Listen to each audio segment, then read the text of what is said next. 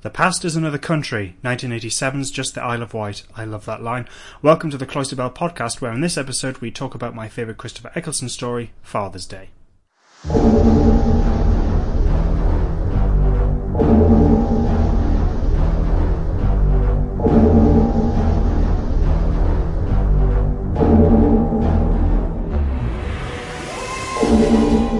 The TARDIS cloister bell.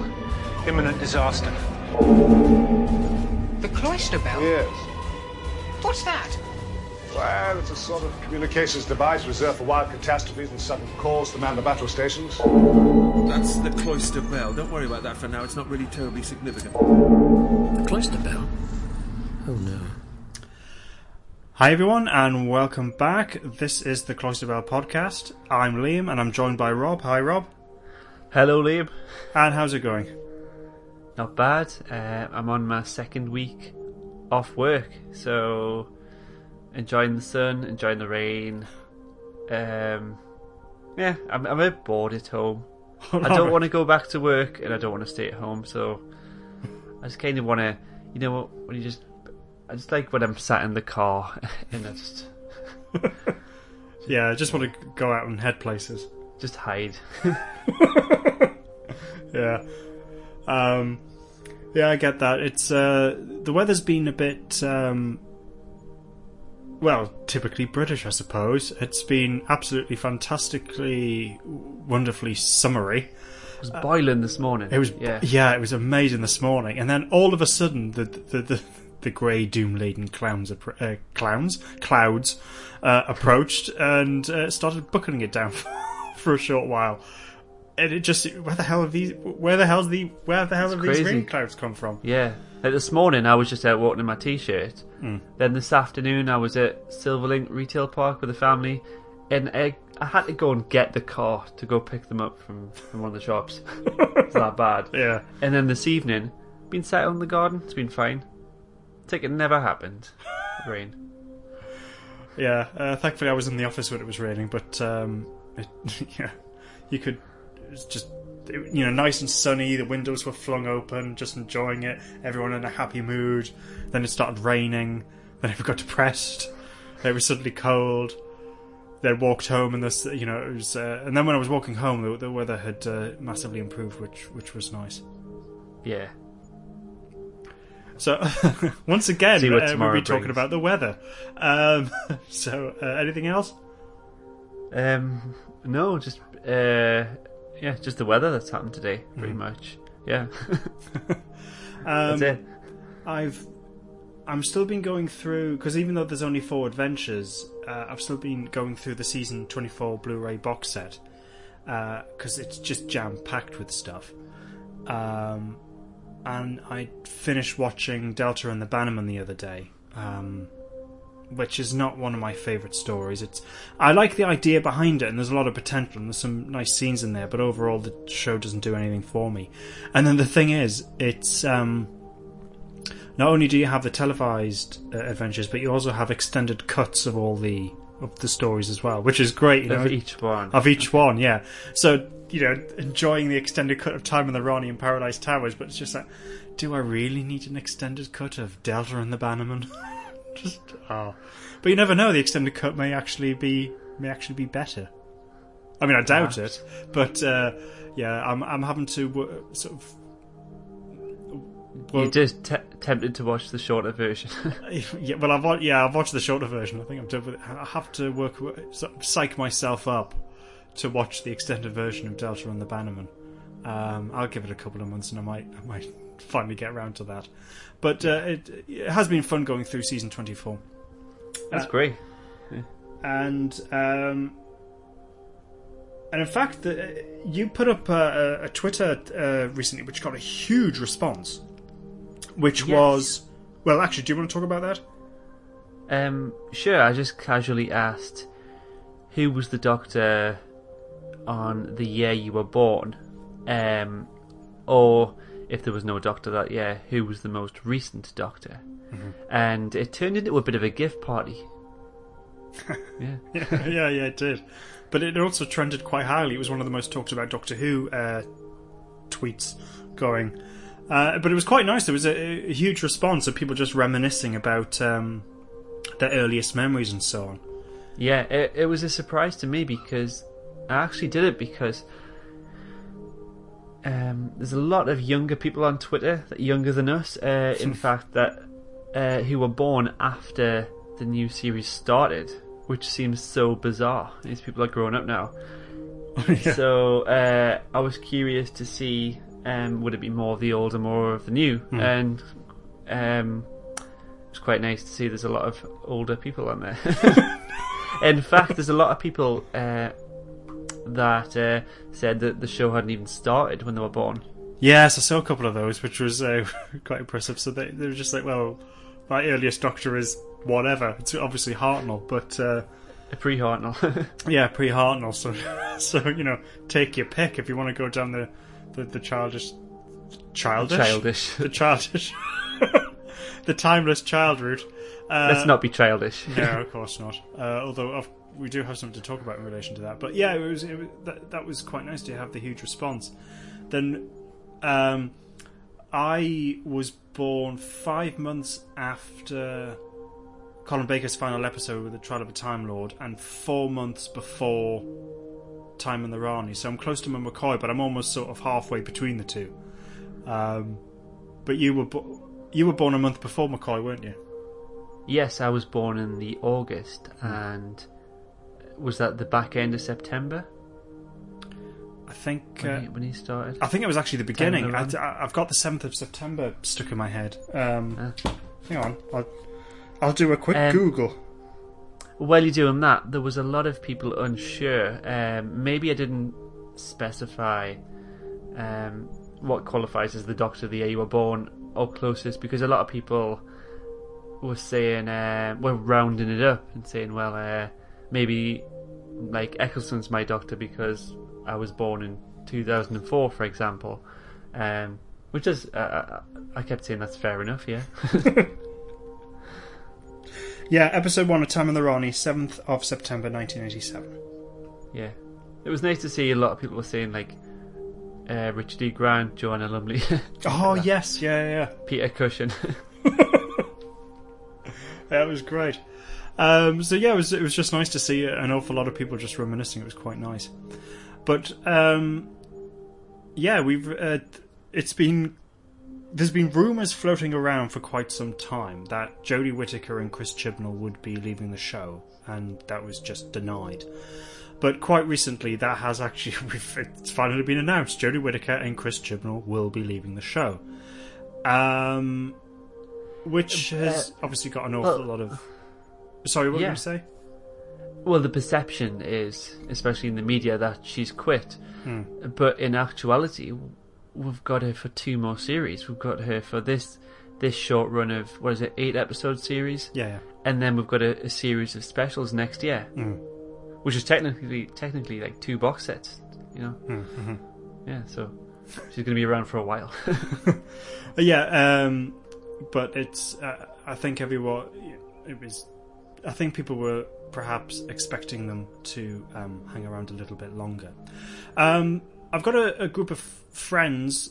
I'll just leave it up there and surprise everyone. I've got a, I've got a group of mates. None of whom You've are- got friends. I've got yeah, I've got friends. Friggin' hell, uh, who knew? And um, uh, none of them are into Doctor Who, but uh, but even people who aren't into it, when when Doctor Who's in the news, it hits big and everyone's sort of aware of it, uh, and they were aware that Jodie Whittaker and Chris Chibnall would be leaving, uh, and we were having a conversation. Uh, and they mentioned, "Oh, isn't it a black actress who's going to be the next Doctor?" Well, well we don't know, um, but what they've said is um, they want a, um, and I'm quoting here. This is what the BBC have said that they want a um, a person of color to play the Doctor, and not that not that it matters, but I thought it was I thought their response to when I said that, keeping in mind that again, not that it should matter, but uh, these group of friends, none of them are Caucasian, they're not white. They went what?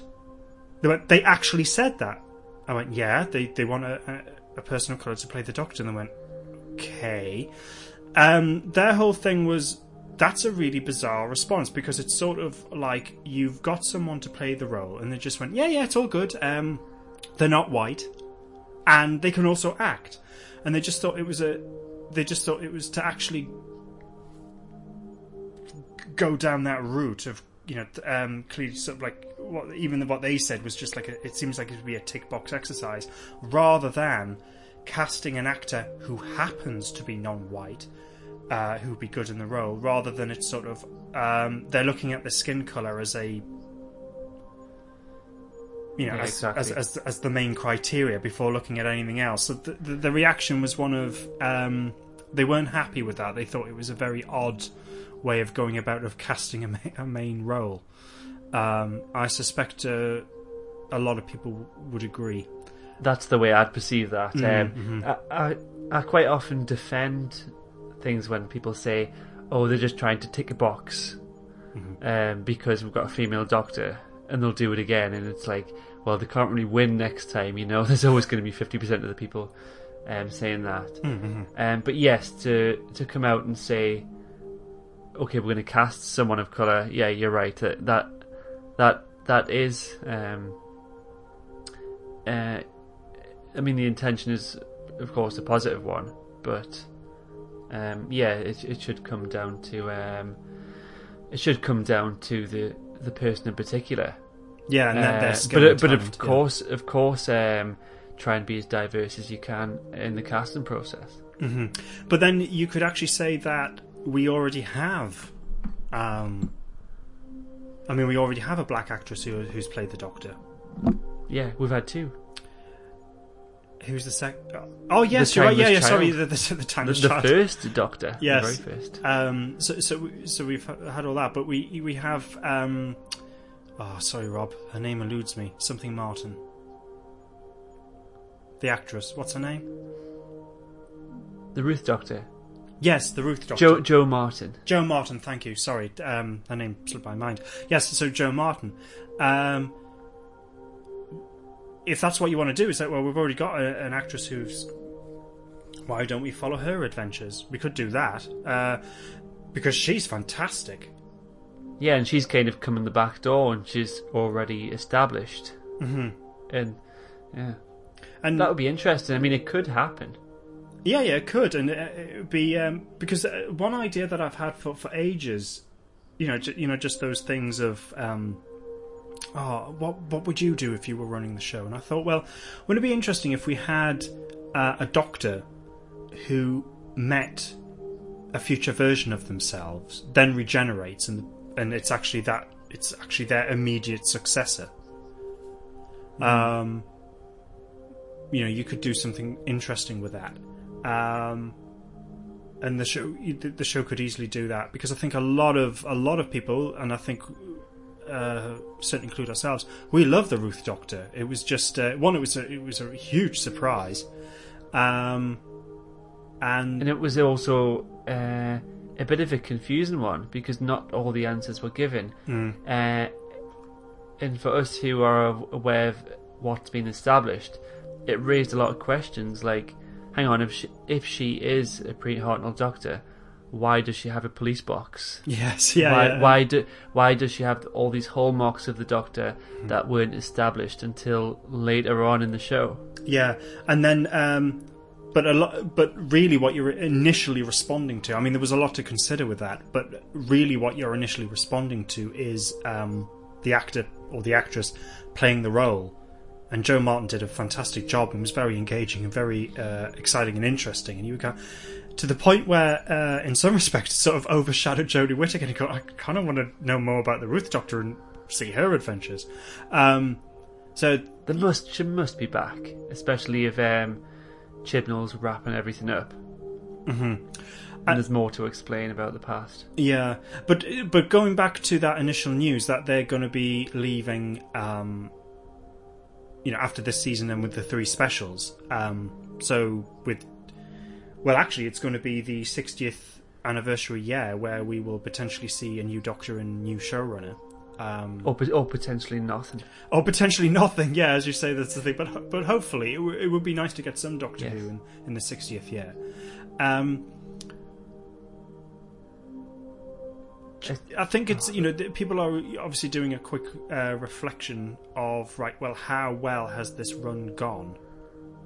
Uh, and obviously, I'm not wishing wishing to put words into your mouth. Obviously, you can respond back, but I think it would be safe to say that we both agree that we would say mm, it hasn't been great.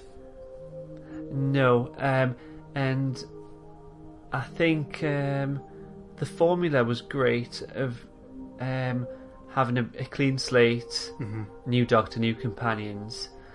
Um, I I think um, I didn't really want, or or I, I felt like I didn't need many links to the past, but I think had the storytelling been better, Yeah. um, that would have helped.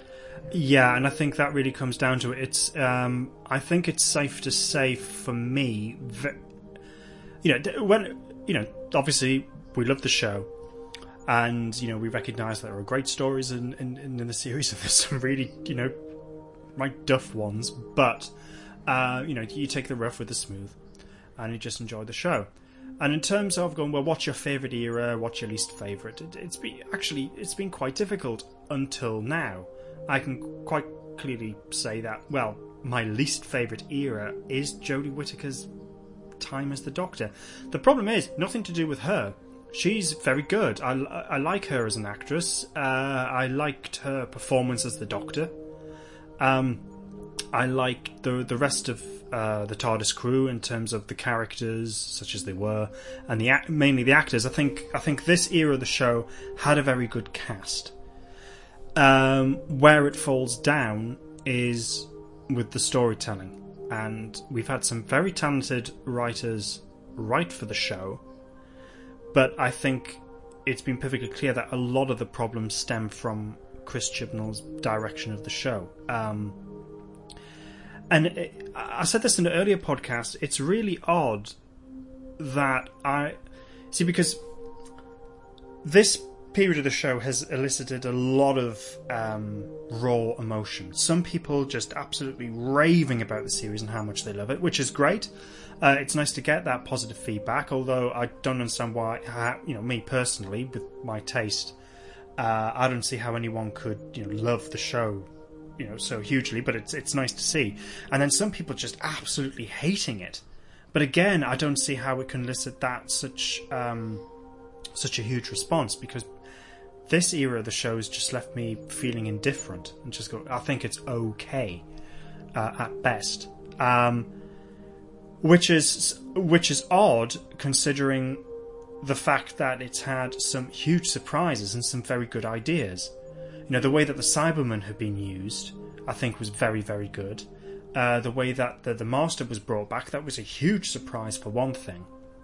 Uh, the way that that Yeah, was so, so uh, Series 12 was an improvement in some ways over over the first. yes. Um, you know, maybe it'll get a lot better. Uh, hopefully, I mean, it, it, it would be nice at least to see Jodie Whittaker um, going out on a high and hopefully coming out with some excellent stories. I mean, she deserves it. Um, but up until now, it's really I'm not. It, it's a shame with Jodie Whittaker because I would have liked to have seen her have better material. I'm not sad to see Chris Chibnall leave. No. Um, but you were saying that we've we, we've received some feedback in relation to that. Is that right? Um, yes, because of course uh, we've had the news um, that she'll be leaving, and so will Chris Chibnall. But there's also been a, a teaser trailer as well. Mm-hmm. Um, uh, and it doesn't reveal that much, but uh, nonetheless, it's it's a lot of new clips. Um, so a few people have got in touch to let us know their thoughts on all this news.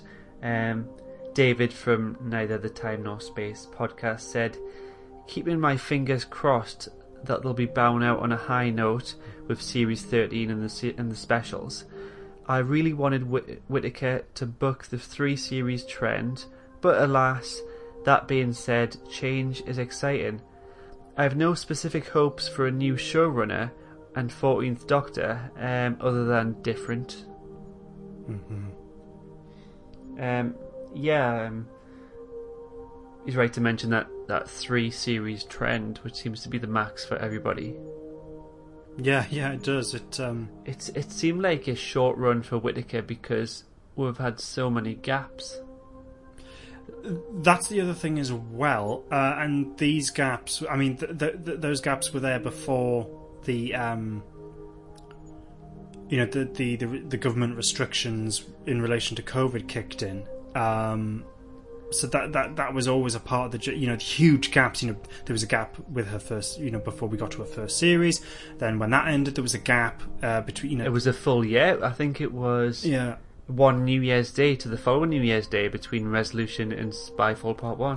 Yeah, and uh, that's another thing as well. When we get to the new showrunner, we need. Uh, the problem is with that approach is it just you're letting the momentum go, Yeah, and uh, people's interest just you know will will dissipate. I mean, the thing is, is that this you know the, the show's been going on for quite a long time. Um, you know, you need to keep up people's interest.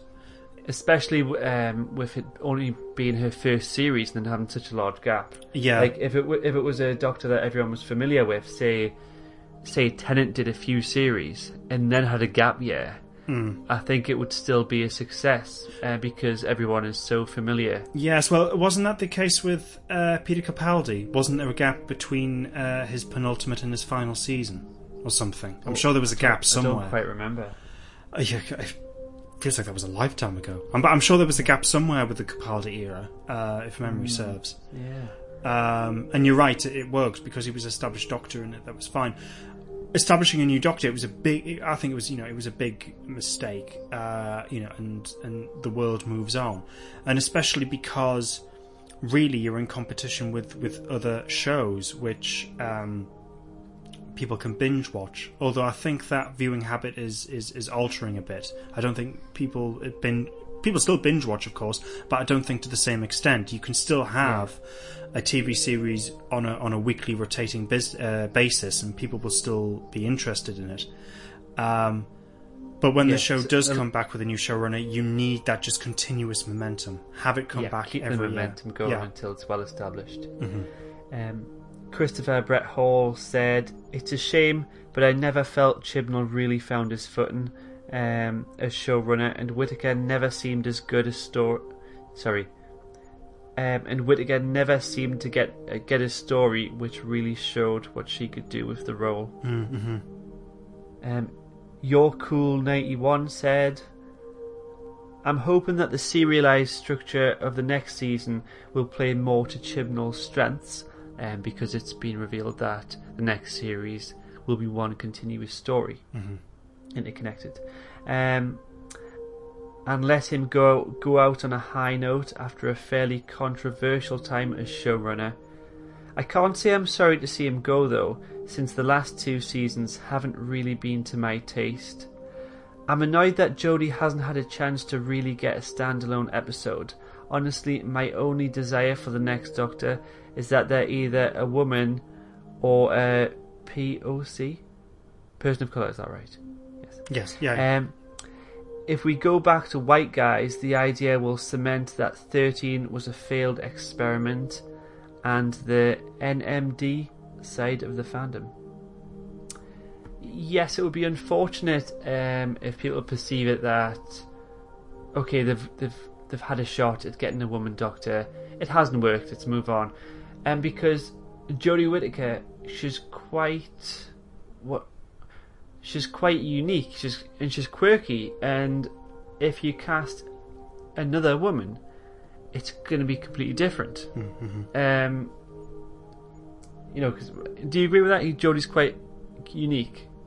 Yeah, I would say so. ways, uh, yeah. I mean, she's unique uh, already in that you know she's the first uh, woman doctor. But yeah, in terms of it, she's very uh, Her bubbly. personality and yeah, Yeah. Uh, and I think anyone else, it would add um, a completely different dynamic. Mhm. Uh, so I'm all for getting more um, more female doctors, just so we can see like different uh, different performances and uh, different takes on that. Yeah, yeah, and uh, I agree with that. I think um, if we were to get um, a male doctor again immediately after Jodie Whittaker.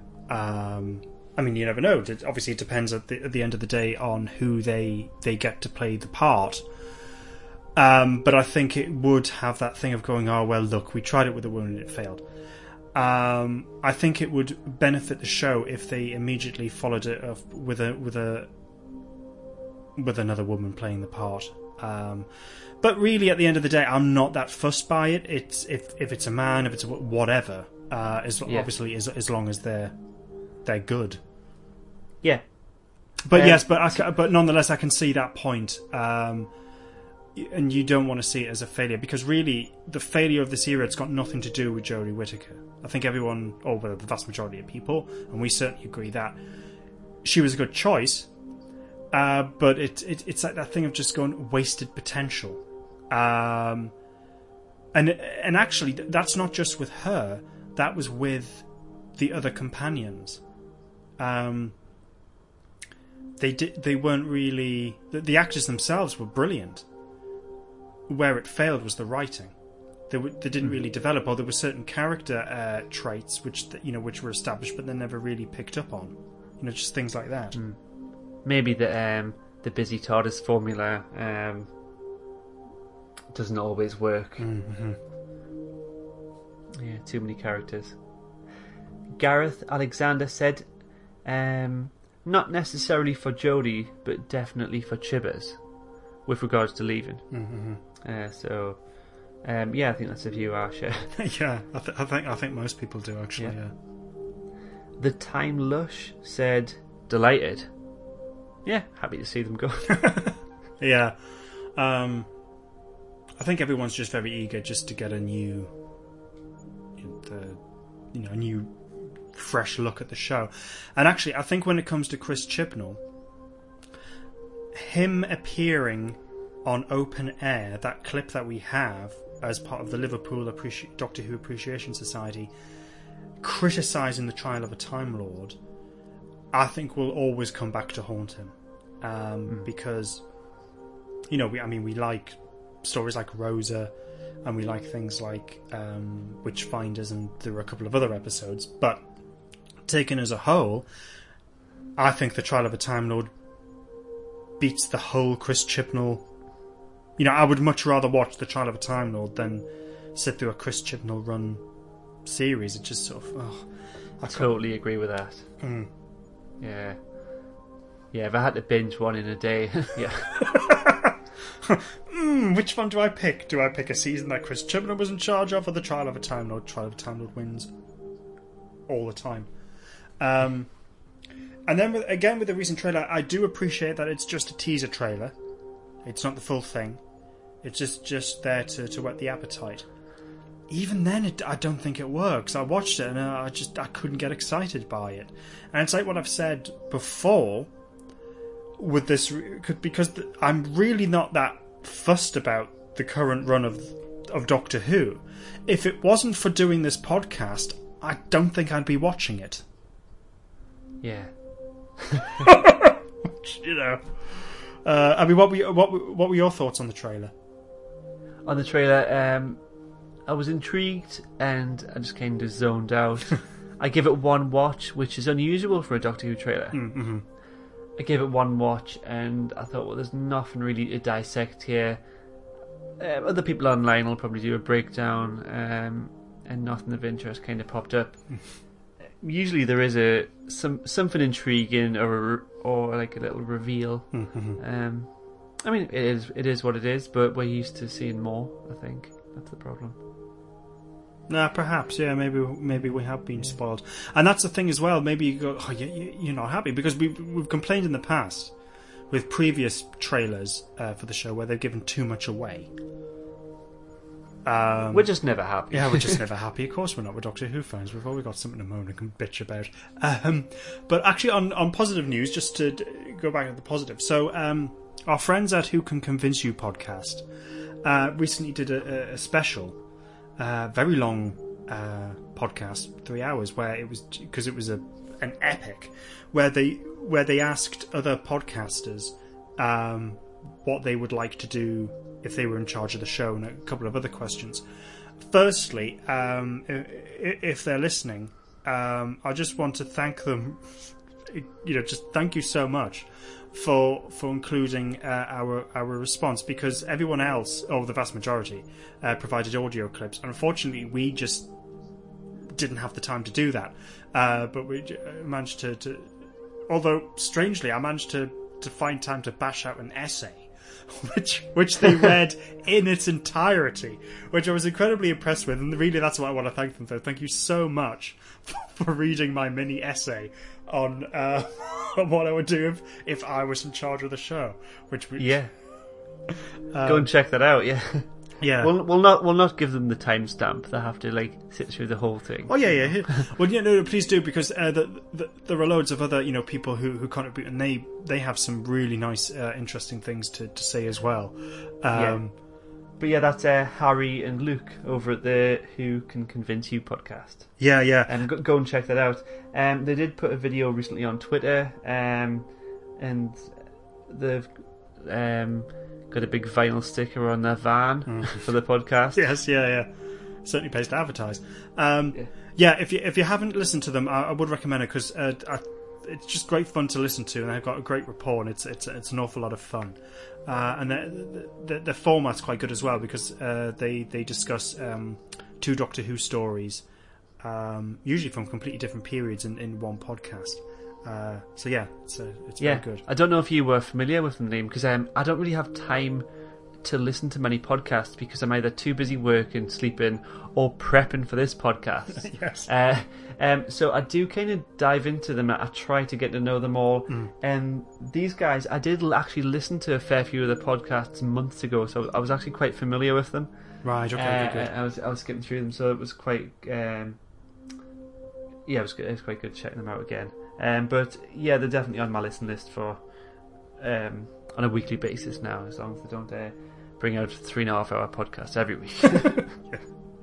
Um, other good Doctor Who podcasts are, of course, available. Um, But no, Ed, yeah, thank you very much for including our contribution and, and reading our, my whole damn response. I could have edited that down, but uh, yeah, Yes. that was that was impressive. Um, also, um, the My Adventure in Space and Time podcast uh, recently revisited the Aztecs. Um, well, they actually made a comparison to the Aztecs in Father's Day in that, with regards to um, wanting to change time. ah, right, okay, interesting. Um, yeah, um, but they were kind enough to share our Aztecs game from the website All right, okay, excellent.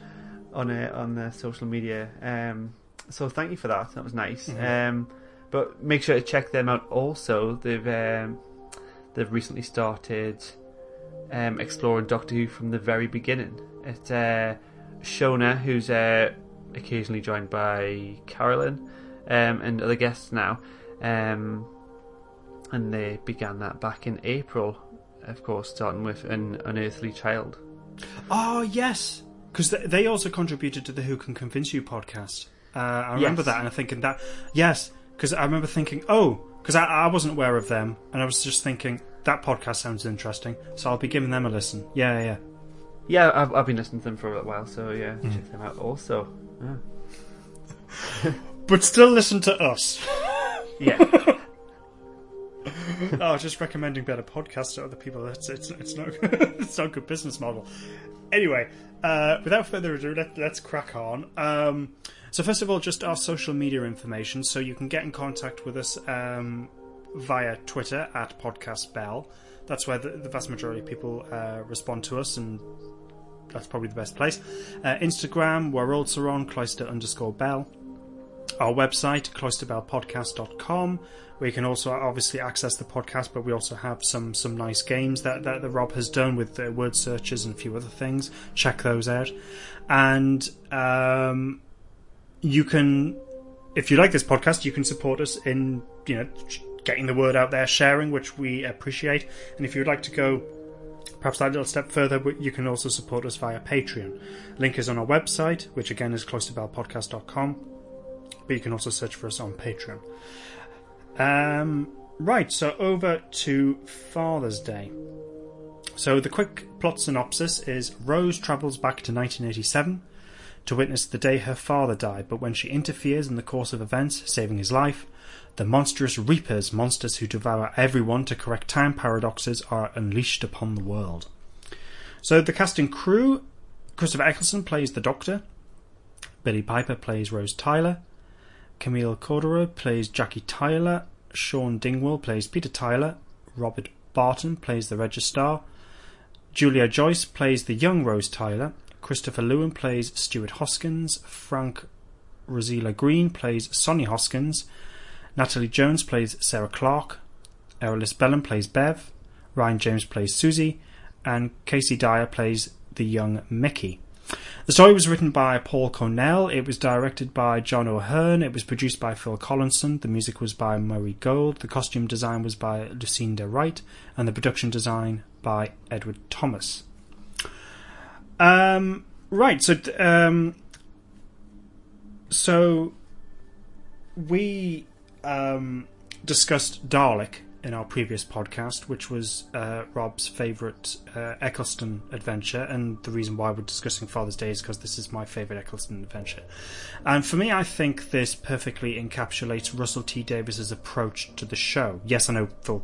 Um, was going to say Phil Collinson. I know Paul Cornell wrote the, um, story itself, but you know, RTD's in, in charge of the show.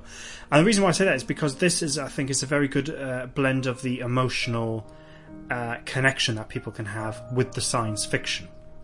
So the the episode begins uh, with the establishment that um, Rose's father died in a car crash uh, when she was just a baby. She never knew her father, and she ex- she's explaining this with uh, the doctor, and then says, "Could she uh, go back and see him?" But s- specifically when he died, because her mother always said that uh, he died alone, and Rose doesn't want that. She wants to, you know, comfort him, at least be there when when uh, when he died. Um, and the doctor complies with this. It, it's just like, yep, no problem. I can't see any problems with that. And then they they arrive there. This is November. The story's set in November 1987. Um, the first thing, Familiar, familiar, yeah, for us. yeah, very very much so. I mean, I don't remember it, but uh, very important. Yeah, it was the year we were born. Um, but so this is a uh, this, this is a period drama, and um, so just in terms of its setting of have, having the story set in 1987, um, what are your thoughts on that, Rob? About the setting of the year. Mm-hmm. Um, And and how it comes across. I don't know if there's any inaccuracies, if that's what you're getting at, but uh, yeah, kind of comes across. It reminds me of the all the weird hairdos of the early '90s, but maybe there could have been more of that. Um, and the old cars. um, but yeah, it, it does kind of feel um, like it was a long time ago. what, what do you mean, though? No, I was just I was just wondering if you thought that the way that the that they established that this is set, is set in 1987, did you think it was effective? Um, yes, uh, especially uh, well, I related to the the age of Rose because it was our age. It kind of made sense. Yeah, hmm And uh, it does it very uh, in a very uh, very. I, I I don't mean this in a derogatory sense. It does it in a very cheap way, where uh, you know it's just set in a, you know it's, it's filmed in a normal location, and all what we're doing is we're just panning across um, a street, and we have these posters up um, telling us, you know, Thatcher not to have another third third election. Um, so you think maybe that could have been done a lot better to establish the time? Yeah, maybe maybe a little bit. I mean, my, my, because you know I'm a bit of a nerd with these sort of things because you know I'm into politics. But um, it was, it was sort of it's all those posters are already out of date because um, that year's election was in June, June the 11th, 1987, and this story's set in November. And we've still got these, that, and that was with Thatcher winning her uh, third term. So these posters are already out of date. They should have been ripped down months ago. Well, that's fine as long as they're not up before they should be up. That's true. The funny thing is, uh, up in Newcastle, it might be in other places as well. Even now, you still walk around and you still got these stickers on lampposts telling us, you know, it's time for change. Vote for Corbyn 2019. okay, we'll we'll get round to that. yeah, we'll get around it. Yeah, yeah. there's plenty of time. Um, yeah, so it's. Just, I mean, not that there's anything wrong with it. It's established it's 1987. It does its job. Uh, but I mean, I, would- I suppose I'm just being ridiculously overcritical. I was just wondering if they could have. But then, you know, how would they done it? Like just people walking around like Michael Jackson and with ridiculous perms or something like that. Uh, yeah, that would have worked. yeah, that would have worked. Um, and actually, you know, later on, as you said, with car models and costumes and hair and everything like that, it um, it works. It, The, the odd reference to Betamax things. yeah, yeah, that's true. Yeah, so you know, you get all that. So it, it does it. It does it effectively. Um, and we're thrown straight into time paradoxes straight away because uh, the Rose and the uh, the Rose and the Doctor there witness Rose's father die, and Rose can't comfort him. She's too much in shock. No, I was actually surprised that the Doctor actually let her go, go through with this. Like maybe it would have been too traumatic. Yeah, I mean, he he does actually ask, "Are you sure about this?" Um, and he can under he, he un- clearly understands uh, the reason behind it. Um, I'm surprised he doesn't get this a lot. Because I feel like in reality, people people do bring this up. You know, "Oh, if you had a time machine, what would you go back and change? Mm. And this is where I get really annoyed because I bring up. Well, you, uh, you can't really bring up the rules of time travel without. I I haven't done it myself, but uh, I, you know, I bring up cause and effect, and uh, and that just spirals off into um, different timelines, and you can't you can't go back and magically change an event and have the present as it was, but magically different. my brain hurts, Rob. What? No, no, I get, Yeah. I get it, and that's that's what it's one of the reasons why that on the whole there are exceptions like the um, the Steven Moffat era, but on the whole, the reason why a time you know a show which involves time travel doesn't go down the route of time paradoxes. It's it's too much. It's too complicated. It, it can be fun to do. Uh, I think I think Day of the Daleks does it does that very effectively, and it's sort of it it does it in the way that the, the first Terminator film uh, does it. You know that, that, that sort of way. It, you know, it, it plays with the idea, but in a very fun way. You know, um, Yeah. it's sort of like you know in um, the second Austin Powers movie, Yes. uh, and there's that you know he's he's got a time traveling car, and then Basil Basil Expedi- Exp, uh, Basil Exposition um, is telling him about you know how time travel works, and then Austin says, "But if I do this and do the da da da da da," and he goes, "Oh no, I've gone cross-eyed," and then Basil Exposition says, "I wouldn't worry about it, Austin. Just have a good time," and then. And then Austin Powers turns to us, the audience, and goes, "Yes, and you have a good time too." It's just like, yeah, don't think about it. It's time paradox. It's fun, but don't don't dwell on it too much. It's. Uh, I think that's. I think that is probably the best the best approach to take in Yes, general. I feel I feel like we would do well to do that with Doctor Who. I think any other show or movie, I, I'd nitpick the time travel, but don't even bother with Doctor Who. Don't even bother. The TARDIS there, it's a great idea, but it, it, it's there just to get you to the story, which is, you know, any time, any place, let's do whatever. Because as, as we know, Doctor Who has this incredibly flexible format. You can do anything with it, and that's the strength of the show. And Yeah. so just go with it. Um, and then something will not be referenced, or something will be retconned, or or or something will uh, contradict something, Hmm. and we're like, just go with it. It's Doctor Who. That's normal. yeah, that's normal. That's meant to happen. Yeah, uh, I mean, if I was certainly at this stage, if if if you're attempting to try and get everything to tie up and make sense and all the rest of it, you're on a losing battle, and uh, you'll go stark, you know, stir fry crazy. Just don't bother with it.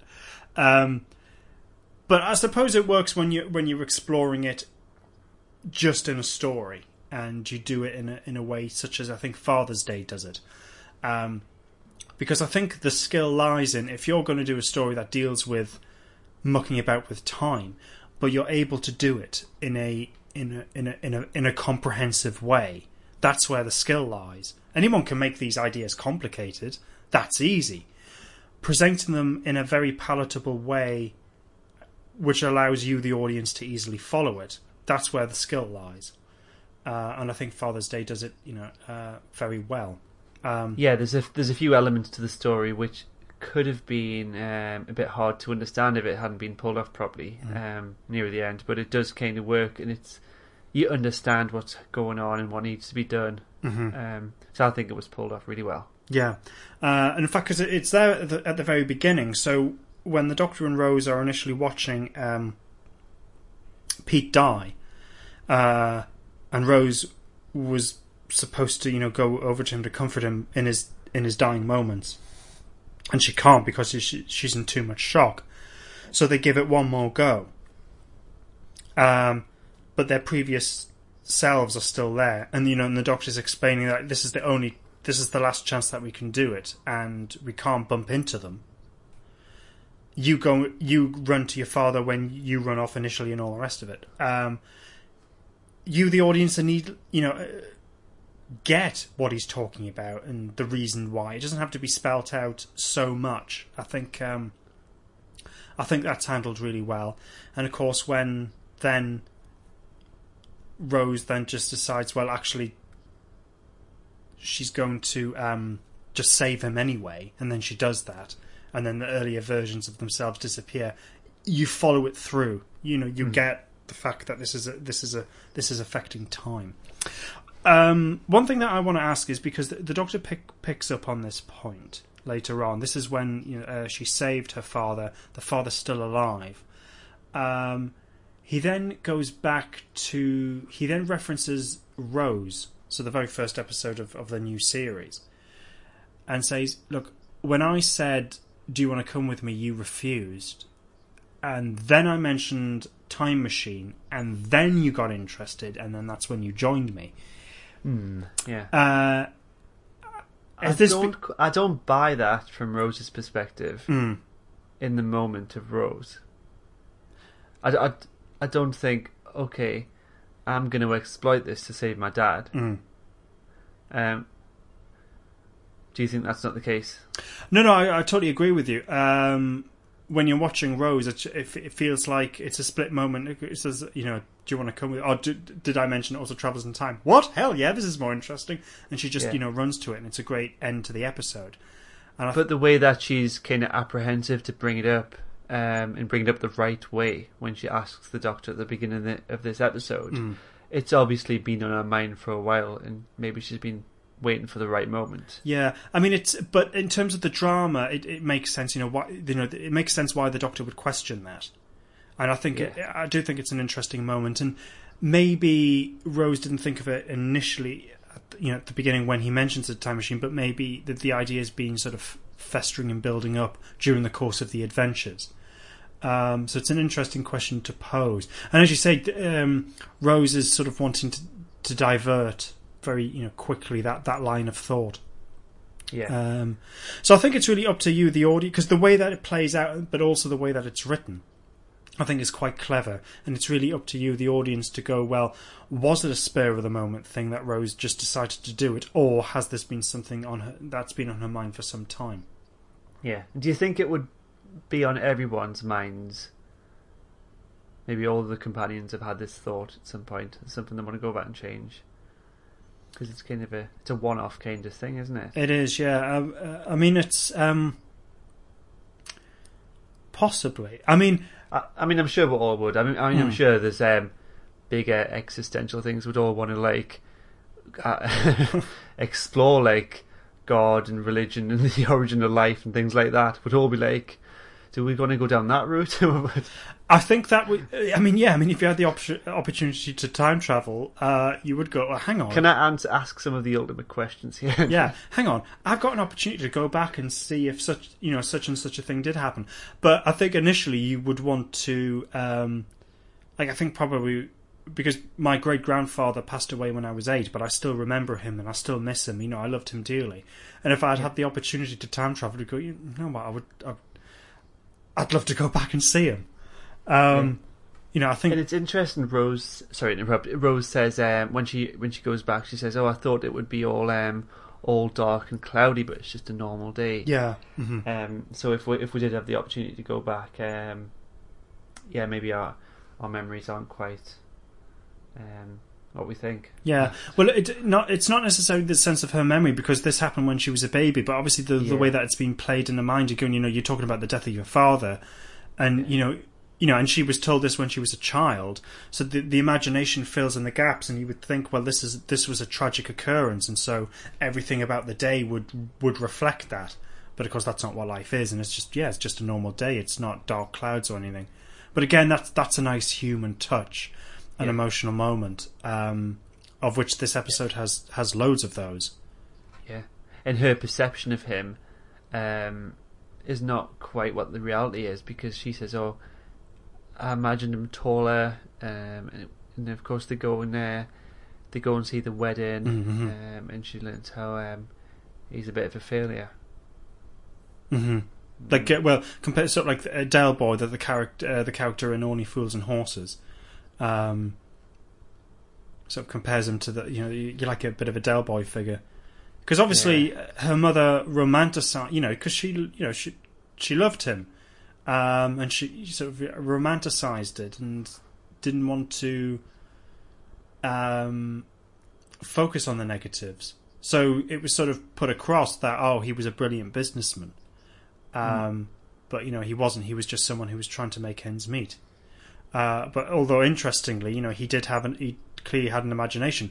You know we see it. He he he he drew up uh, plans for um, solar panels and things like that. Um, but at the end of the day, you know he he was just a normal bloke trying to make ends meet.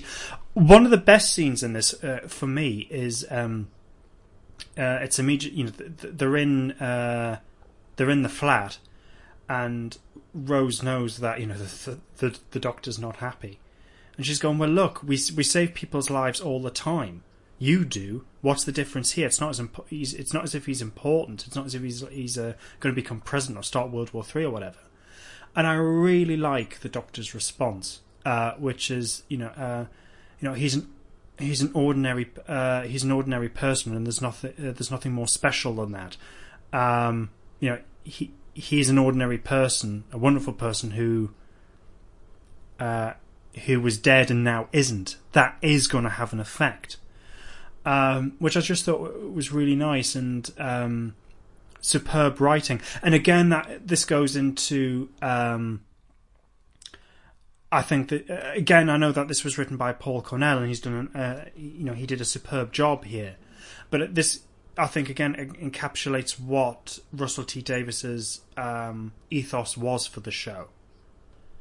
Um, you know, how he wanted to tell these big stories, but telling them in a way which you know allows, um, but telling them in a way where we, the audience, can easily connect and emote to and I think this is this is probably one of the best examples of of that. Um, yeah, uh, and in fact, because you know th- this idea, you know that ordinary people are are special. It you know it runs through really the, this period of the show. It certainly runs in this episode. You know later on, um, because what ends up happening is this has caused um, a huge effect where you've got these the, these monsters, and they're not they're not called Reapers in the story. I think that I think that maybe just be a retrospective description of the monsters. But you've got these Reapers who who appear and just start devouring things. Um, yeah, and they just came out of nowhere. Um, and it's something we've never seen before. But to be fair, the Doctor does say at one point, uh, "My people would have stopped this from happening." mm-hmm. But now these Reapers have come to kind of sterilise the wound in time. Yeah, Uh, I mean, at the time, I thought, well, why aren't they? Um, from Big Finish, there was uh, vortisaurs, which were essentially these pterodactyls that lived inside the vortex. mm-hmm. Uh, and I thought, well, why didn't they just get the vortisaurs in? That would have been cooler. But uh, yeah, and, and so we, instead we got these these Reapers, um, and unfortunately we'll never see them again. Um, how, what's your take on how they look, uh, how they were designed, and how photorealistic it is and believable it is. I think they're a good design. How it's realised is another matter. Um, and this isn't just a case that I think the CGI is dated. I remember at the time when I first watched it in 2005, I thought, oh, um, I didn't think th- you they didn't quite blend in. You you could tell it was a you know it was a CGI made thing. It, it it didn't quite blend in. Although having said that, watch, watching it now, um, I'm I'm much more forgiving of it. You know, it is what it is, and it's you know allow it. Know, I still think they were good design. It was just maybe um, maybe with the future release you would get you know uh, the option to watch it with updated CGI and maybe just have it maybe better rendered. But Yeah, I, maybe. but I think they're fine. What do you, I mean? What do you think? Um, in retrospect, they don't look as bad as I remember. Um, one technique that maybe made them look cheap to me at the time was that, uh, or not cheap, but um, you have to suspend your disbelief. Um, the fact that in most cases the camera is locked off and still, and you have the the CGI monster coming into the scene, um, whether that be in midair or attacking the front of the church. Um, I'm very aware that okay, this is a shot that's filmed. They've placed this this image on top. Um, had had the shots been um, felt more organic, if they were moving, which would have been more technical, um, maybe it would have blended better. Uh, that's a good point, actually. Yeah, you- you're probably right. Uh, I mean, I, I think uh, there's still effect because uh, originally we're, we're seeing their point of view. Um, Yeah. How they look is, is held off a bit, and everything's red and blurred and you know and, and, and scary looking. Um, And people are being picked off. We have like a homeless person disappears and just a bottle of cider. I actually thought that was quite effective. Actually, uh, I quite liked that. But I think that the creepiest, the, the, the two really creepy moments. There's a bit when uh, you know that there's children in a park. One of them being Mickey. One of them being a, a young version of Mickey, yeah, and they're all they're all just. What was Mickey going to the wedding? He was dressed in a suit, wasn't he? He was dressed fairly smartly, but I don't think he was going to the wedding. Uh, he, you know, he runs to the church because it's the nearest place of safety. Um, uh, maybe they were because actually, ah, possibly because wasn't the, the the woman who was pushing him in the swing wasn't she dressed like smartly? Maybe. Uh, maybe, maybe I'm not sure, but um, I thought the fact that you know all these all these children are getting picked off in a park and you know everyone's disappearing, and it, I thought that was quite effective. And and then later on, you know, we just see an abandoned car, and then you know just a child's shoe on a um, you know, it, you know that's quite that you know that was scary, and I thought very effective. Um, and I like the idea that you know th- they're able to um, find sanctuary in a church because you know it's been there for an awful long time. Yes, So- it's- it's one thing that's kind of unchanged Mm-hmm. because these creatures have come to sterilize the changes in time. Yeah, Um, yeah, um, my perspective in the first half of the story was that they were picking off people from the wedding because these people, um, their their day has now changed um, because Pete hasn't died. Um, but then later on, um, Pete does speculate that maybe these things are all over the world, and I think that is the case when the doctor says, um, "Yeah, there's just a handful of people in the world left." yeah, The- it's uh, The Reapers are actually everywhere. yeah, um, which gives the, the story a, a sense of, of of grandeur a bit. But Yeah. uh, I mean, it wasn't necessary because you know the threat's still in this local area, and the idea that you had.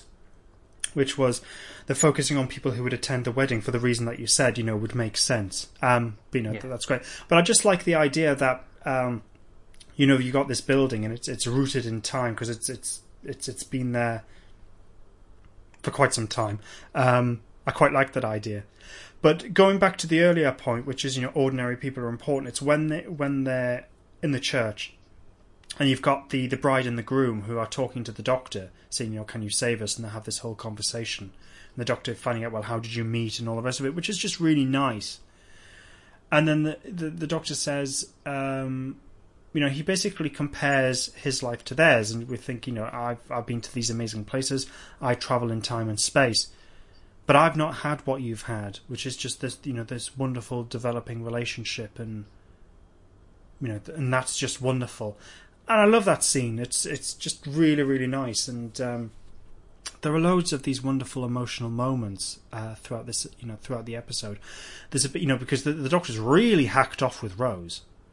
Um, Yeah. for for what you know for what she did, the problem that she's Yeah, they've had, had a bit of a fallout. yeah, they do, and you know, calling her, you know, just another stupid ape, and um, I mean, because that actually, because you know, th- th- he basically storms off and says, "Right, I'm just leaving you here," and she's like, "Yeah, yeah, he'd be back," and he'd be like, "Watch me, I'm off." Goes storming off to the TARDIS, realizes something wrong when he just opens the, the police box, and that's all it is. It, it's just the, it's hollow. It's literally a police box uh, um, which I thought was was a very good scene. Very, very again, very simple but very effective. You know, it tells you that something's you know definitely up. But again, uh, you know, so then he goes back to you know to Rose and telling her you know something's wrong. But they have this wonderful moment in the you know in the church when uh, the doctor's reprimanding her. She's getting emotional, and then he says, "Look, all what you need to say is you're sorry." And she, you know, she says she's sorry, and she generally means it. And you know, they're they're back to being friends again, which is uh, again just a nice emotional moment played real, and you you, you know you do get that sense, and, and, and both of the actors playing that very very well. Yeah. Um, no, sorry, go on. And then it does turn into a bit of a, um, a partially doctorless episode because um, the the uh, the Reapers do come in and the Doctor dies. Yes, yeah, yeah, um, um, surprisingly. uh, yeah, g- gets eaten, and then and that's it. And really, it comes down to Rose's father, Pete. He knows that because again, it's sort of, you know he's not stupid, and he you know he he's able to work out exactly what's going on. There's a bit of a comic moment because um, uh, Jackie Rose's mother thinks that that the adult Rose is just someone that uh, Pete's playing around with. Pete worked out that you know it is his daughter, and actually he should have died, and the fact that he didn't is causing all these problems. Um, uh, and there's just a comic moment of, um, you know, finally when Jackie, you know, is is able to clock up. It's just like think about it, woman. It's it's Rose. She travels in time. It's our, you know, and all the rest of it, which which I quite like. So there's, uh, even though I'm focusing on the emotion of the episode, uh, there are some, you know, there is humor in there, and I think it's it's wonderfully balanced. So you know, you got the threat of the Reapers and what's taking place, and people have died and people have disappeared. Um, you've got the emotion of, of the overall story and what's taking place, but you've also got humor balancing it all out, and I think it's, uh, it's I think it's very deftly handled. Yeah, um, and that uh, leads on to the the emotional climax where, um, of course, Pete's realised what he needs to do, Mm-hmm. and he's kind of staring out the window at this car, um, and the car's just circling the the church or keeps reappearing on the street. Um, is this kind of like the universe trying to compensate and put things back on track? I think so because it's like this car's just caught in a time loop because it was clearly meant to uh, run run Pete over, but the, the fact that it hasn't happened is what's causing the problem. Um, So it's it's caught in a time loop. Obviously, waiting waiting for the moment for, for, for Pete to do quote the right thing to, to write everything. There's there's a there's a moment uh, earlier on before, just before this happens where um, Rose is apologising. No, no, hang on, sorry. Uh, I think uh, Pete apologizes. Rose says, "What you're apologizing for? It's not your fault." And then he responds with, um, "I'm your father. It's it's my job for it to be my fault," or words to that effect, which I think is is really rather nice. And apparently, those were words that Paul Cornell's father actually said to him when he was a child. So he's actually you know put in some you know, it's, some of it's autobiographical in that respect. Um, That's interesting. yeah, so not only does Paul Cornell write a very good story, but you know he brings in you know personal aspects in it to to help uh, tell that story. And I remember when I because I didn't know that at the time when I first watched it, of course. And I remember that line always stood out to me, and I, I just thought it was a I just thought it was a really nice line. Um, and Paul Cornell, it turns out that Paul Cornell uh, apparently just plucked that out, and you know, from his own life and put it in, and, you know that's quite powerful. Yeah. I, I guess this is a story that resonates with everyone, um, whether you've had a, a father that was absent or not, Hmm. in some ways. Um, Rose and Pete do have a bit of a fake heart to heart at one point where Rose is saying um, all the nice things that he used to do for her, take her on picnics and days out and things, Yeah, um, creating this false um, illusion that, you know, he was there. yeah, but it's it's but um, but he knows He it's says not that, true. that doesn't sound like me. Yeah, he said that Yeah. that's not me because you know she's telling the story. You know, you told us stories every night, and you took us on picnics every Saturday. They're sort of, you know, overly romanticizing it all and said that that's not me. That's that's not true. Um, yeah, um, and then of course it leads up to the awful thing, which is in order to put everything right, what was originally an accident uh, of him accidentally being run over, he now has to basically he has to commit suicide. Um, Mhm. Yeah, and he and he tells her what he needs to do. yeah, He says, "Of course, the doctor figured it out a long time ago. Hmm. Um, he, perhaps the doctor was just trying to save Rose, um, having to go through that that that, uh, that whole scenario. yeah, Uh, and Jackie gets pulled in on it too, like that moment you said when uh, he says to Jackie, "You know, this is our Rose," and she be, she, she realizes. Um, and then Pete brings up the fact that uh, yes, I didn't, I didn't take you on all those picnics. I didn't read the stories for you, but uh, this is time to make it right and put things back on track. Mhm. Um, But one thing that he does say is that you know, but some good of it, some good of it, this did some good of. I can't get my words out now. Some good did come out of this, which was that he was actually given, you know, a couple of more hours life and was able to meet, you know, his grown-up daughter. Um, which actually, yeah, you know, who, else gets that opportunity? yeah, and you know, so, so that was lovely. It you know, it, it it does put that that positive um, spin on it, if you like. Um, but again, it uh, you know, so, so you know, he's run over, he dies, but Rose is able to do the very thing that she wanted to do in the first place, which comfort him in his you know in, in his dying moments, Mm. and that does affect how um, Rose. As a young, you know, as a young child, was told the story. You know, it it does have that effect. Um, Yeah, because originally um, he was alone. yes, he you know he died alone, but now she's told the story that you know um, don't know who it was, but there was a young woman who you know held his hand in during his you know his final moments, so he didn't die alone. Yeah. Um, yeah, so um, things have changed, but I guess for the better now. Yeah. yeah, Um. So yeah, the, it was quite emotional. Um, this whole story resonated with me a lot differently than it did back then because um, my perspective back then um, was as a child, uh, but now as a parent, um, I took it a whole different way. Hmm. Um, so it was a kind of emotional, different ways, um, which is interesting. Yeah. Yeah, di- different perspective. yeah. I mean, it, it's it's an episode that I always liked. Uh, I liked it when I first watched it in two thousand five. But as you said, I mean, we're I mean we were still. I mean, we're effectively, we I mean, pretty much still kids. We were what eighteen when it came out, if if that, Yeah. maybe slightly younger, maybe seventeen or something. Uh, You know, still kids, really. Um, you know, but I, you know, I, I I liked it. But now, as you say, being older, um, it it, it resonates uh, far more strongly than it did back then. I mean, Yeah. I, I got obviously I got the the emotional aspect of the story, but now it just carries more weight and it, it Yeah. resonates far more strongly.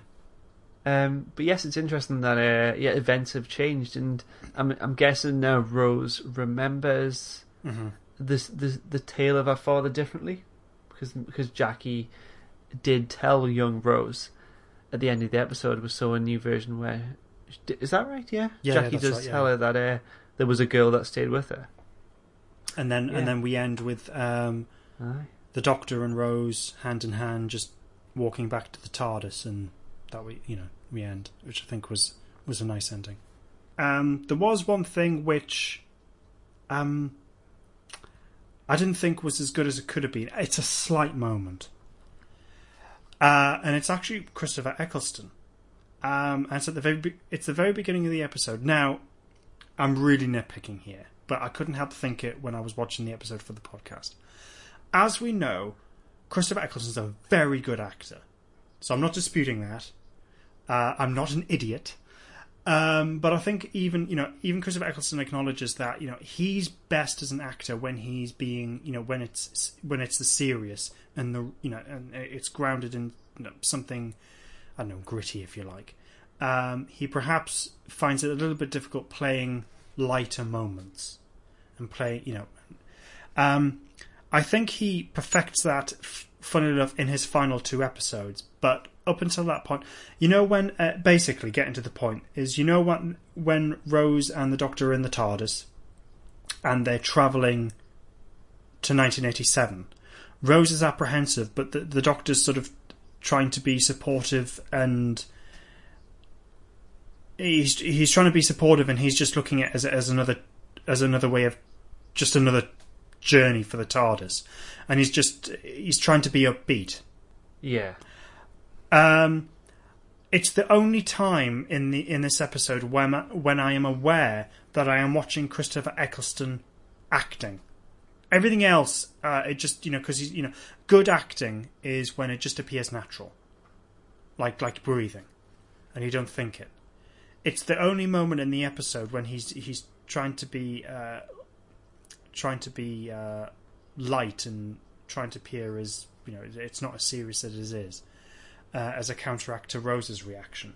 It's the only moment in the episode when I'm aware that Christopher Eccleston's acting. Interesting. Yeah, I didn't pick up on that.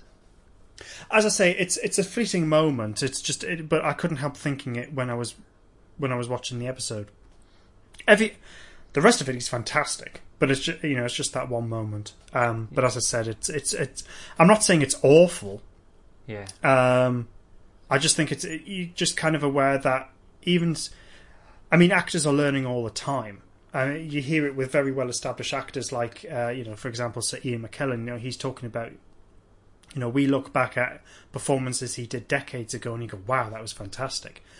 But then he, you know, he'd be interviewing, talking about those, and going, "Yeah, I suppose." But if I was to play that part now, I would do it a completely different because I've, learned, you know, I've learned a lot more in those, you know, in those, in the years. It's, you know, acting's a const. It's like anything in life; you're constantly learning how to improve and be better. Yeah.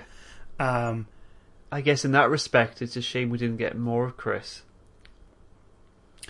Yeah, very much so. I mean, look at look, look for example, Peter Davison. Again, you know, like Christopher Eccleston, you know, different different actor type of actor, of course, but still very good. Uh, and when he's playing the Doctor, you know, he hits the ground running. But compare, you know, and he was brilliant from from the first moment he plays the Doctor to the very end. But look at how he plays the Doctor in his third and final year compared to the first two. Mm-hmm. Yeah. It's a much stronger, much more confident performance. I think he himself has, has said, you know, I, I, I would have done that differently. I wish I'd said that differently about certain things. Mm-hmm.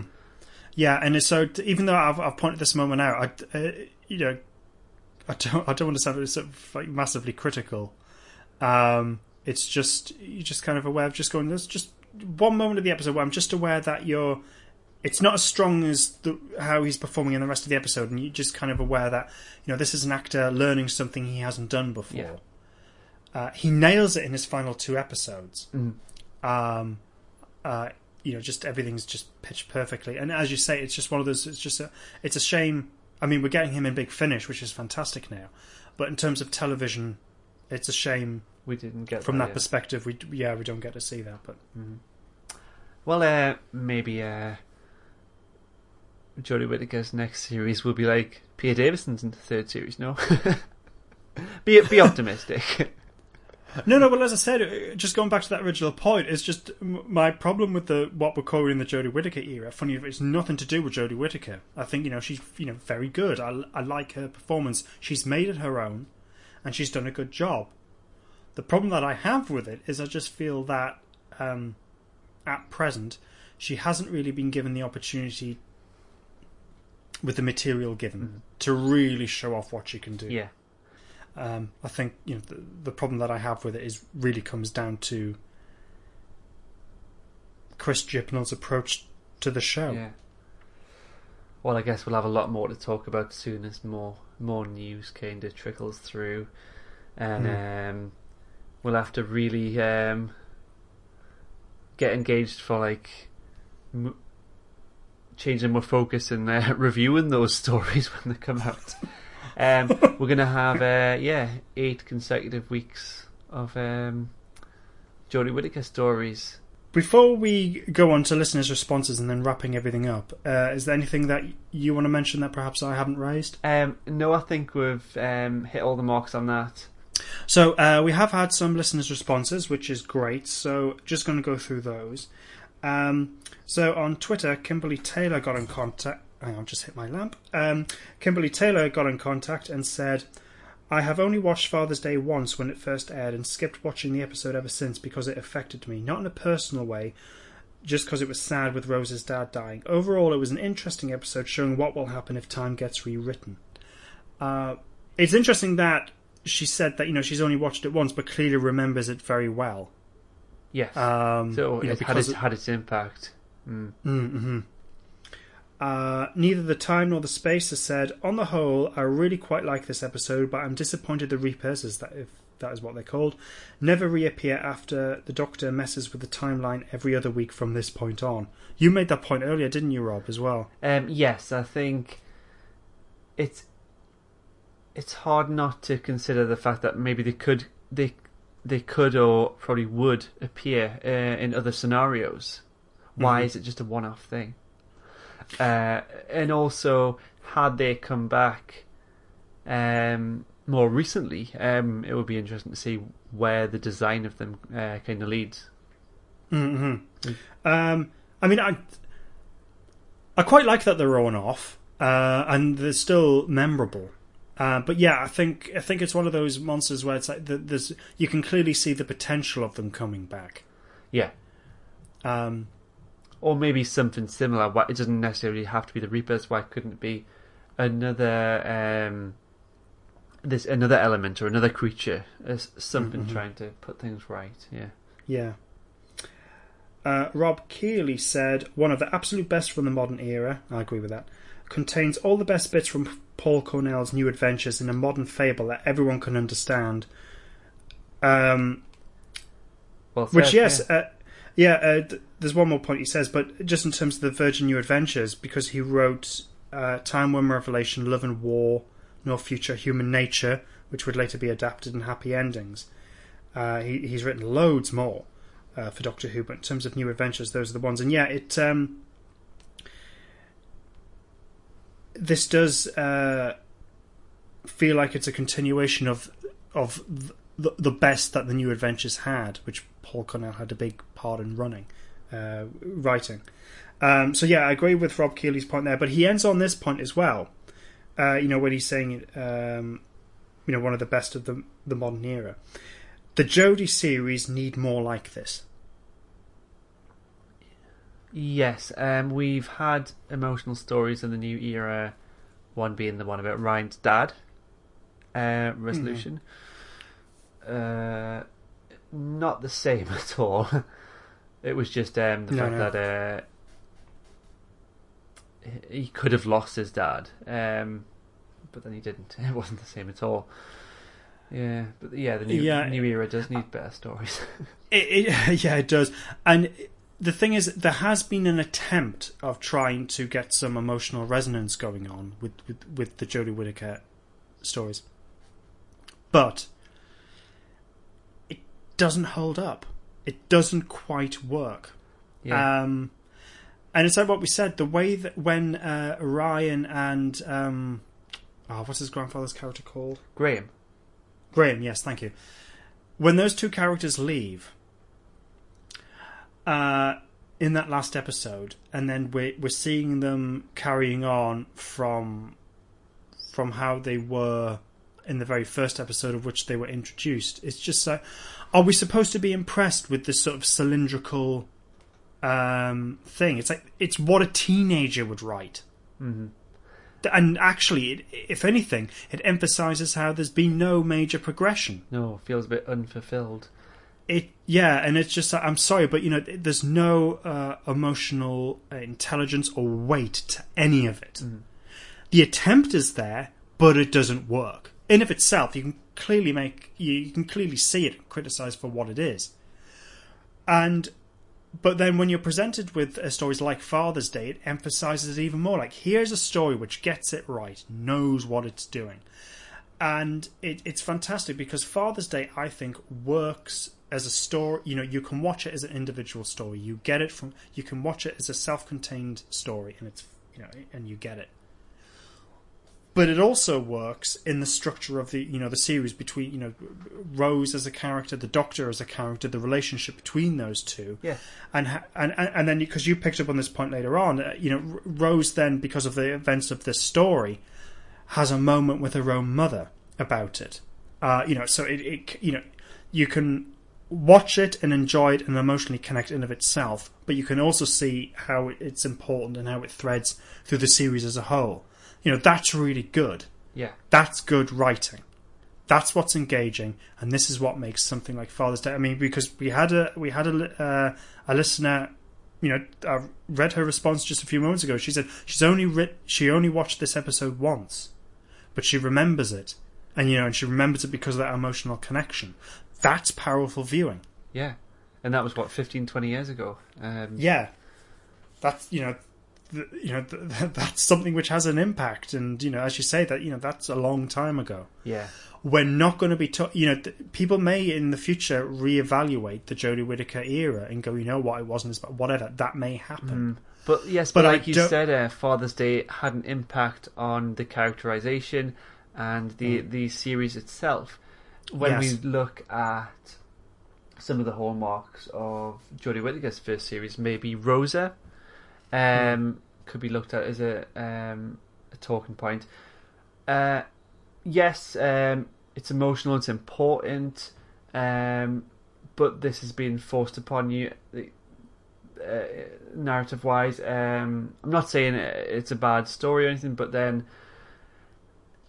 there's bits of the story that are impactful on um, Ryan and Yasmin. Yeah. Um, the racial Which stuff, again is not really picked up on. it's not at afterwards. all. It it feels important, but it it it isn't part of their whole characterization um, as a whole. No, and that's what, and that's what I was going to say. The Jodie Whittaker era in the future may be reevaluating. and Go, you know what? It wasn't as bad as it was, but I don't think people would reevaluate in terms of the emotional connection because it is. It's just not there. It's just not there. Yeah. Um, and it's And if um, if any of these characters were to come back um, with the future Doctor, Mm-hmm. even for a one-off, um, I'd probably feel even more of a disconnect. Mm-hmm. Um, And this is the thing as well. When the show came back in 2005, one of the things that it was always praised for was the fact that it was more more emotional, and that was something that I got right compared to the classic series. But I think that that again that conversation was overplayed. It was this idea that classic Doctor Who was never emotional. I disagree with that completely. Um, we can, I can probably think of a handful of moments. Well, the thing is, I think what people forget is that Britain in the 60s and the 70s, for example, is completely different to the Britain of when we grew up. Um, you know, people made this. Uh, not when Princess Diana died, for example, in 1997. Uh, you know, the, the emotional outpouring in this country um, was way off the scale. You know, and compare that to when Winston Churchill died at the I think it was the you know early 65 if I've got the year right 65 66 I think it was 65 um you know compare you know and he had a state funeral you know he was a big important public figure um as you know in a different way but as Princess Diana was and look at the the, the way that the country reacted to his you know country was completely different so remember that. But nonetheless, you know, for example, when um, when Susan leaves, Yeah, that whole speech that the Doctor gives, you know, one day I will come back. That whole that whole speech leading up to that moment and that moment, that's emotional. it's memorable, Uh, I think we all know that word for word. Yeah, yeah. I mean, I could. Quite, I'm not going to, but yeah, you could look at when um, Ian and Barbara leave. The Yeah. Doctor takes that really bad. That's emotional. Look at when Zoe and Jamie leave. Look at when um, uh, look at when um, Jo Grant and Sarah Jane leave. Yes, later on there are a couple of like the way that Leela leaves Um, isn't particularly. we have. Adric. It wasn't a departure; it was a death. But uh, that Yeah, but obviously, you know that you know that has no pun intended. That had an impact. so um, the show that pun was intended, despite what I said it was. But you know, um, you know, so the, the, you know, classic Doctor Who had these emotional moments, and we remember them. New Doctor Who, same thing. Jodie Whittaker's era. It, it, it, it attempts to do it, it just doesn't. It doesn't work. Um, and as I said, you you can you can see that in of itself. But when you get episodes like Father's Day, it really emphasizes it. yeah. But yeah, the characters don't uh, don't change, apart from the fact that they become more accustomed to traveling with the Doctor. There's not much um, when you compare early Ryan, Graham, and Yasmin to later Ryan, Graham, and Yasmin. There's not much difference. Even when they spend a lot of time on Earth with that new TARDIS, where they're uh, waiting for the Doctor, um, they've still got each other. So it's not like they've been through some tremendous loss and they've changed so much. Um, yeah. yeah. Um, so, I feel like I went through a mini rant there, but anyway, um, we've got uh, we've got some other listeners' responses, haven't we? Uh, yes, um, Tony Filer said, a thing of surprise and beauty, which helped redefine uh, the kind of stories New Who could tell. Great monster, impressively sci fi story, but absolutely rooted in an emotional moment. Fabulous. Uh, Kristen said, It's actually one of my favourite episodes. It's massively underrated. In my opinion, it showed how human Rose was compared to the Doctor. I myself know I couldn't watch my dad die um, and not do anything about it, even if I said to myself I wouldn't. It wasn't a very bittersweet ending. Um, sorry. It was a very bittersweet ending and was a great debut for Pete. Mm-hmm. Yeah, I agree with all that. I think it's a very good summary. Yeah, um, another example of how this story just kind of resonate with us in uh, personal ways. Mm-hmm. Um, but that was it for Instagram. Oh, great. Thanks, Rob. Um, also put a poll up asking what um, what people thought uh, in terms of the ranking, so good, average, or bad. So eight percent thought it was bad. Are these people? Heartless. Twelve percent. heartless, heartless, cold people. Um, Twelve percent thought it was average, mm, a little bit more empathetic, but could do better. Uh, whereas eighty percent, eighty percent marvelous people uh, thought it was good. That's good. Brilliant. Um, yep, I couldn't agree more. Um, I'd say, of course, it's a good, it's a fantastic episode. Um, in fact, I wouldn't even say it's an underrated episode. to be honest, No, I mean I I, I can get why uh, people may think that because when you it's you know, not a commonly people- referenced one. No, no, it's not. Um, but I think I think it's it's quite clear that it's it's a, it's an episode that is much beloved and people certainly remember it. Um, you know, I certainly do, and yeah. So in terms of your conclusions and score, Uh, yep, of course. Um, it uh, I would rate it good, top marks. Um, it's it's one that uh, we can all relate to in certain ways. Um, definitely resonated with me a lot differently. Um, now being a parent myself, so there's a lot to take away from that. Um,